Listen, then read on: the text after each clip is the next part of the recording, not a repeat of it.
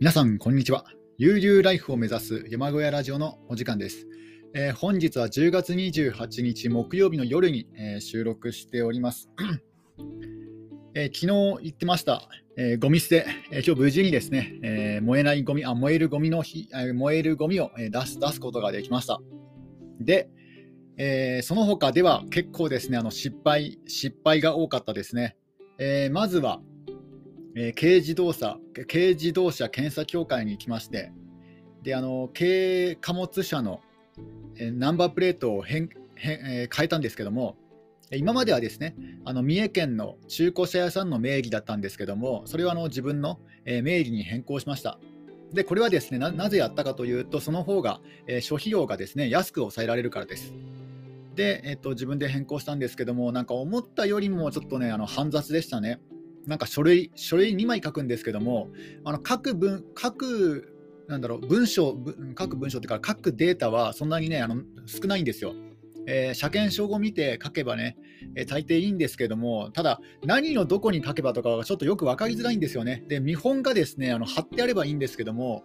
見本がね、ちゃんと貼ってなかったりとかするんですよね。見本がなかったりするんですよ。あの机に、まあ、机にですね、まあ、この見本がね、あのーなんだろう、掲示されてるんですけども、ただ、その机、すべての机に掲示されているわけではなくて、その名義変更の机がですね、他の方がね、みんな使っているので、なんか見本がないんですよね。だからもうしょうがないから、あのね、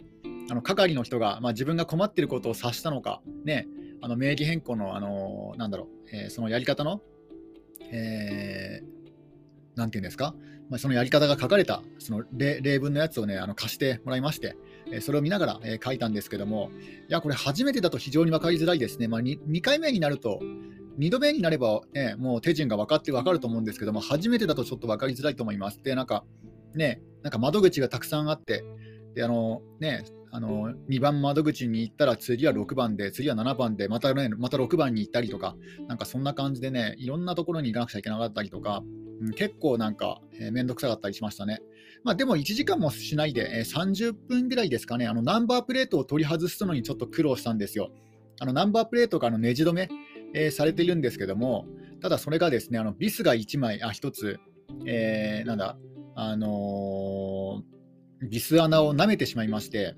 あのプラスドライバーでですね、あの取ろうと思ったんですけど、なかなか取れずに、でそのネジ穴が、え、どんどんどんどん削れていってしまって、しまいには取れなくなってしまったので、であのね、自動車検査協会のところから、えー、あそのプラスドライバーも借りたんですけども、プラスドライバーとは別に、えー、レンチ、メガネレンチを、えー、借りて、それで取り外すことができました。でそういったのプラ、えなんだナンバープレートを取り外して、ナンバープレートを設置する時間を含めて、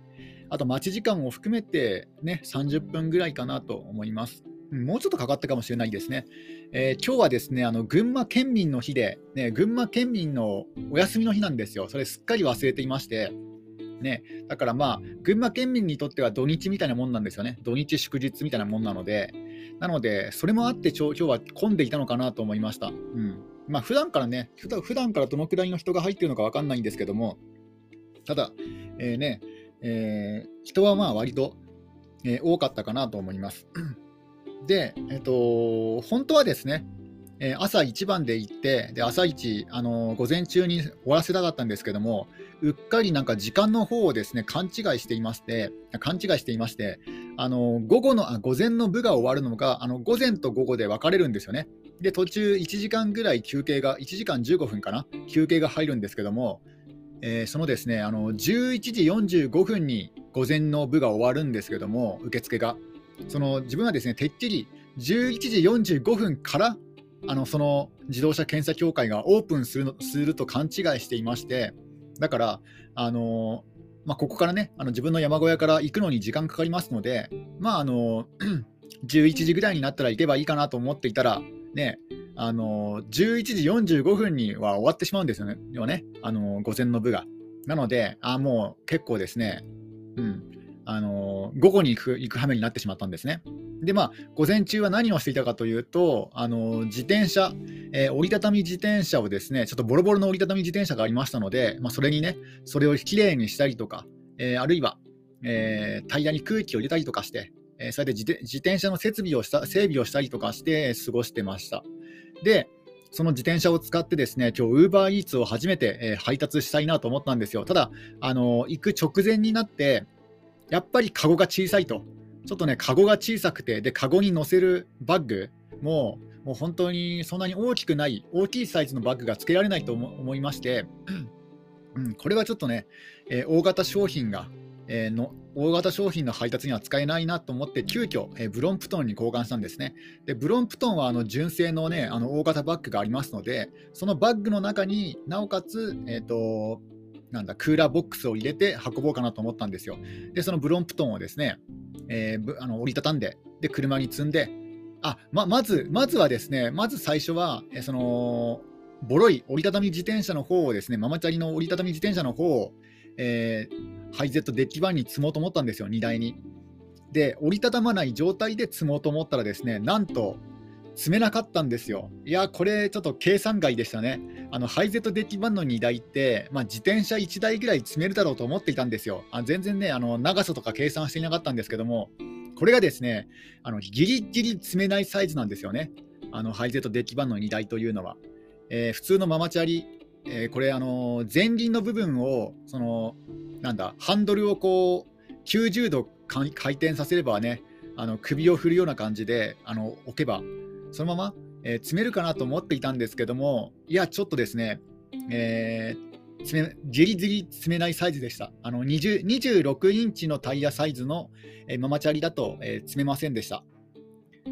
えー、5センチぐらいね、もう少し奥行きがあったらなと思ったんですけども、ちょっとですね、えー、詰めギリギリ詰めないサイズなんですよ。いや、これ参りましたね。でね、それ積んだ時にですね、あのスタンド、あの自転車を立てるサイドスタンドがです、サイドスタンドで荷台のところをですね、あの擦ってしまって、傷ができてしまったのが、ちょっとね、悔しいですね。まあ、それで、それで、えー、そんなこともあったんですよ。だから、ちょっと今後ですね、もうハイゼットデッキ版には折りたたみ自転車しか積むことができないなと、えー、いうことが分かりました。ちょっとこれは、えー、ショックでしたね。うん。いや、今後はですね、これであの折りたたみ自転車じゃなくて、普通のママチャリも積め積めるから、どこにでも行けるなと思ったんですよ。自転車積んでどこにでも行けるなと思ったんですけども、ちょっとそれができないことが判明しました。いやちょっとですね、あまりこう、そこの部分で考えると、あまりこう、おすすめはできないかなと。えー、ね、えー、汎用性が高いのはやっぱりハイゼットカーゴとかエブリーとかの軽バンかなと。それだったらね、えー、だいぶ、えー、室内、車内をですね広く使えますのでで、車中泊とかもね、あの助手席を使わないで車中泊できますので、これはね、だいぶいいかなと思うんですけども、まあ、自分の場合はね、あの DIY で、え汚れ物、汚れ物というか、そのコンクリートブロックとかね、あの汚れ物とかをね、荷台に乗せることが結構ありますので、えあの例えば土とかね、えー、砂利とか、えー、そういうことを考えると、まあ、まあ、悪くはないんですけども、ただ万人にね、あのハイゼットデッキバンがおすすめできるかというと、そうでもない山山山暮らしをしている方にしか、えー、ハイゼットデッキバン、なかなかおすすめしにくいなと思いました。で、えー、そのブロンプトンを乗せて、えー、ハイゼットデッキ版で、えー、軽軽自動車検査協会に行ってですね、えー、見事、えー、名義変更が終わったんですね。で、終わった後に、あじゃあいよいよね、あの、ウーバーイーツ始めようかなと思ったんですよ。で、あの、アプリを、あ、その前に、その前にですね、あの、軽自動車検査協会で、なんか突然電話が鳴ったんですね。で、な、あれなんだろうと思ったらですね、あの、ハローワークの方から、えー、電話が来たんですよ。で、あれ、今日どうしたんですか？とかなんか電話が来まして、え、な、ななんかあったっけなと思ったんですけども、あの、すっかりあの忘れていたというか、うん、まあ忘れてましたね。あの今日なんかハローワークに行かなくちゃいけない日だったっぽいんですよ。あのハローワークの来所日。えー、あの 職業訓練に通っていて、あの半年間。で、あのその後3ヶ月間はあのハローワークにね、あの1ヶ月ごとに行って、で、なんかあの経過報告とか、あとはですね、求人のその紹介とかをしなくちゃいけないらしいんですね。で、自分はですね、てっきりもう半年終わったら、もうね、あのそれであれ終わったのかなと思ったんですよ。ハローワークに行くのは終わったのかなと思ったんですけども、まだ、えー、ね、あの3ヶ月分行かなくちゃいけないということが分かりました。で、あなんか前回そんな言われた言われた記憶がですね、ちょっとね、すっかりね、あの、記憶が覚えてなかったですけども、まあ、要はまた行かなくちゃいけないんですよ。で、それがね、あの明日らしいんで、あ、昨日だ、え今日か、今日の午前中だったんですよね、あの予定は。いや、これすっかりね、あの忘れて、忘れてた、忘れてたというか、認識がね、あの認識不足で。だから、あの、ハローワークに、あえっと、職業訓練に行って、就職が決まったらね、行かなくてもいいと思うんですけども、まあ、おそらくね、就職が決まっても、あの就職決まりましたっていう、そういったね、報告をしなくちゃいけないと思うんですけども、あの就職が決まってない人は、3ヶ月間は通わなくちゃいけないというルールなんですね。だから、いや、てっきりですね、それをもうすっかり忘れていて、えー、な、で、あのね、明日行かなくちゃいけないことになりましたね。まあ、明日じゃなく明日じゃなくてもいいと思うんですけども、ただ、明日が金曜日で、えー、明日行かないとね、また来週になってしまって伸びてしまいますので、で、明日行くことになりました。で、明日はですね、あのー、あのなんだ、えー、新型コロナウイルスのワクチンを打つんですよ。だから2度目のワクチンですね。だからそのワクチンを打った後にもしね、副反応がなかったら行こうかなと思います。もうそれも一応ね、あの伝えてあります。副反応がなかったら明日午後に、えー、行きたい行きますって。いやー、すっかり忘れてましたね。まあそんな電話があったんですよ。でも最近はですね、もう UberEats のことばっかり考えていたので、もうハローワークの求人情報とかあんま見てなかったんですよね。だから今日この後にですね、あのハローワークの求人を見て、で、明日ね、あのーハローワークに行った時になんか紹介してもらえるような求人があったら、そこにも募集しようかな、応募しようかなと思います。で、えー、と話が元に戻りまして、えー、軽自動車検査協会で、協会であの名義変更が無事に終わって、で、えー、ちょっとコーヒーを飲みますね。で、えー、Uber Eats、ようやく初めての Uber Eats 始めようと思って思ってボタンを押したんですよ。アプリを、アプリをオンにしたんですよ。そしたらですね、アカウントの準備中ですって出たんですね。で、自分はてっきりですね、そのアカウントの準備中っていうのは、まあ、要はですね、あのロロード時間、ナウローディングと同じ意味なのかなと思ったんですよ。でも、まあ、特に何もね、始まる気配がないと、待っても特に始まる気配がないと、あれなんかおかしいなと思って、アカウントの準備中ですと。で、よくよく調べてみると、あの UberEats って登録してすぐにできないんですね。あの登録してすぐにはできずに、なんか2、3日間かかるらしいんですよ、そのアカウントがね、OK になるまでに。もうあの書類書類審査とか全部ね、あのなんだ、了解が終わったので、認証が終わったので、もうすっかりね、できると思ってたんですよね。そしたら、なんか2、3日間、稼働するまで2、3日かかるらしいんですよ。で、そのことをですね、すっかり、ね、知らなかったので、全く知らなかったので、あのまあ、要はですね、今日はできなかったんですよ。あのアカウント準備中で。で、えっ、ー、と、その、夕方ぐらいにね、ウーバーイーツの方からメールが来まして、ね、あひょっとしたらもうね、あのもっと前に来てた来てたのかもしれないんですけども、なんかメールを確認しまして、で、えっとなんかね、あのクイズ、クイズに答えるんですよね。まあ、10問、10問もなかったかな。まあ、要はあの、自分があの自転車で配りますっていう設定をしましたので、なんかね、自転車の交通ルールについてのクイズが10問ぐらいあったと思いますね。で、その10問に答えて、で一応ですねあの、インターネットで検索しながら調べて答えたにもかかわらず、あの1問間違えてしまいましたね。まあ、1問のね、間違いぐらいだったら、まあ多分大丈夫だと思うんですけども、一応そういったクイズとか、あとはですね、肝心のあの銀行口座の、あの銀行口座の、なんだ、あの、えー、申請をしていなかったんですね。その UberEats の入金？入金先をですね決めていなかったので、そのこともで、それもですねあのちゃんとデータとして、えーと入力して、えー、起きました。だから、まあ、要はですね、まだ、まだ終わってなかったんですよね。あのこちらのあの設定が設、定というか、アカウントの設定が終わってなかったので、だからまだね、あの認証で完全には認証されていなかったといういうことになります。まあ、とは、とそれまあ、それでもですね、なんか2、3日ぐらいかかるのが普通らしいですね。で、中にはね、1週間とかね、あるいはもっと10日間以上ね、あの認証に時間がかかってるケースも見受けられます。うん、だからこれはまあ気長に気長に待とうかなと、まあ、昨日の今日ですので、まああのね、まだもうちょっと待とうかなと思ってます。で、またちょっとコーヒーを飲みます。で、結局今日はですね、あの Uber Eats できなかったんですよ、全く。で、まあ、しょうがないから、えーまあ、ブロンプトンちょっと調子が悪いです悪いですので、あの切り替えができギアのギアチェンジができなかったので、まあ、しょうがないからあのブロンプトンを購入したあのお店に行ってですね、あのちょっと直し直してもらいました。あのギアチェンジができるように。そしたらですね、あのものの5分もしないうちにですね、直してもらいましたね。なんかめっちゃ簡単に直してもらいました。えー、どこがおかしかったかというと、なんかあのねまあね、要はネジが緩んでたんですよね。ネジが緩んで外れていて、まあ、それをですね取り付けてもらったんですけども、まあ、ちょっとあのここも普通の自転車とちょっと違って、あの知識さえあれば簡単に直せるんですけども、知識がないと、ちょっとね、逆に変な風にね、あの直してしまうと余計ね、扱いづらくなるっていうところだったんです。まあ、とはいえ、もうあの教えてもらいましたので、まあ、多分今後、えー、自分でも直せるかなと、えー、思います。まあ、要はあの部品がちょっと、えー、まあ、もう買ってから、え2年、3年ぐらい経ちますので、まあ、普通は緩まないんですけども、そのネジは。えただ、ね、あの自転車で自転車を車に積んで運んだ時の振動とか、あとは乗ってる時に乗ってる時にですね、あのやっぱりこう、ね、振動とか加わりますので、まあ、そういったのがそういったことが積み重なって、そのネジがですね外れてしまったのかなと思います。まあでも良かったです。あのもうこれでギアチェンジ完全に治り復活しました。うん、で、えー、まあ、そんなことをやって、まあ、あとはですね、まあ、途中ね、あのまちょっとした、えー、スーパーによって買い物して、ま帰ってきたぐらいですかね。だから、まやることはやったんですけども、そのえー、名義変更とブロンプトンの修理、そのやることはやったんですけども、まあ、あんまりね、えー、生産的なことはできなかったかなと思います。えー、あとはですね、あの群馬県、まあ、すっかり最近はもう車ばっかり運転していたのですっかり忘れていたんですけども、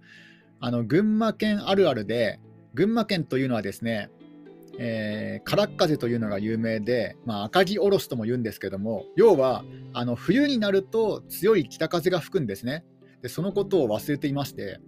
あの自転車に乗っていた時はですねこれだいぶ悩まされたんですねこの空っ風、えー、北風にですねただウーバーイーツを今後始めた時にこの空風がねだいぶ強敵としてね襲いかかってくるんじゃないかなと思いました。今日も結構強い風が吹いていたんですよ、えー、毎日こういうね強い風に抗いながら自転車で配達するとなるとちょっと気が重いなと。今日天気が良かったんですけども風の方はまあ割とありました。いやだから今後どうしようかなと思います、えー、自転車で配達するのもちょっとね大変かなっていうふうに思えてきました。で現にですね、まあ、今日今日は、えー、UberEats の配達員、一人も見かけなかったですね。うん、なんかああいうデリバリーバッグを持っている方は一人も見かけら見かけませんでした。えー、今だから、えー、今後ですねあと、あとはですね、やっぱりあの移動時間ですねあの、配達エリアまで移動するのに結構時間かかるなってことが分かりました。うんえー、それをですね往復往復のガソリン代と時間とかを考えると、うん、決して決してねいい副業ではないなというふうに思えてきましたね。うん、だからやるかどうかまだ登録も済んでいないんですけども今になってちょっと、えー、なんかなやるやるかどうか悩んでますね。うんまあ、ただあの旅行中とか、まあ、たまたまね配達エリア近くを通った時にまあ、ちょっとした片手間の副業としてやるってことは、まあ、十分考えられますけども、ただね、あのこれを目当てとして、これだけのために、ね、あの往復して、えー、長距離往復して、時間かけて、で、配達エリアに行って、そこでね、配達して、また戻ってくるっていうのは、まあ、これちょっとね、なかなかやりにくいなと思いましたね。うん、やるとしたらやっぱり車中泊メインで、車中泊して、で、2日とか3日間、2日とか3日間とかまとめて配達して、で残りの日はですね山小屋でゆっくり過ごすっていう感じになるんじゃないかなと思います。うん、でもそれであったらね、まあ、近所でちょっとしたその最低時給でもいいから、まあ、近所でちょっとしたねアルバイトをねやった方がなんか割割が良さそうな気もするんですよね。えー、その配達エリアまで行くガソリン代とかを考えると、うんまあ、ちょっと悩ましいですね。まあでも自転車、うん、まあまあそうですね。やっぱり悩ましいですね。えー、うん、まあそこもちょっとね、やっぱりあのえー、軽貨物 YouTuber さんとかはすごいと思いますよ。毎日長時間ね、あの車に、車を運転して、だって普通だったら腰痛とかになりますからね。えー、本当、あれは、うん、多分放送では言っていないけども、目に見えないあの苦労は大変してるんじゃないかなと思います。あの白鳥と同じですよね。あの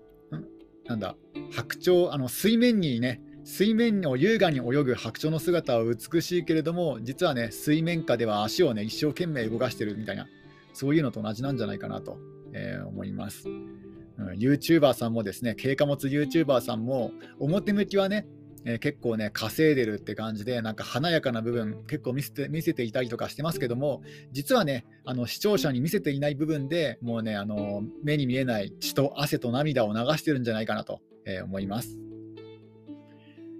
え、今日はまあそのぐらいですかね、本当になんか今日は失敗ばっかですね。えー、まあでも、ブロンプトンが治ったのはちょっと良かったです。あの自分では治せなかったですね。良かったです。えー、あとは、あと現状報告は特にはないですかね。なんかあるかな？うん。うん、ないかな。まあ、まあ、まだね、まだ就職先が、あ就職就職先というか、その、パート先、アルバイト先すら、えー、見つかっていないので、でなおかつあの最近、デッキ版を購入して40万円が、ね、なくなってしまいましたので、で今後ね、雪が降るから、あのー、タイヤもね、あの冬用タイヤを、あるいは、えー、オールシーズンタイヤを買わなくちゃいけないという、そういうミッションもありますので、どんどんどんどんお金がなくなっていくと。ね、だから、えー、今後どうしようかなと思います。なん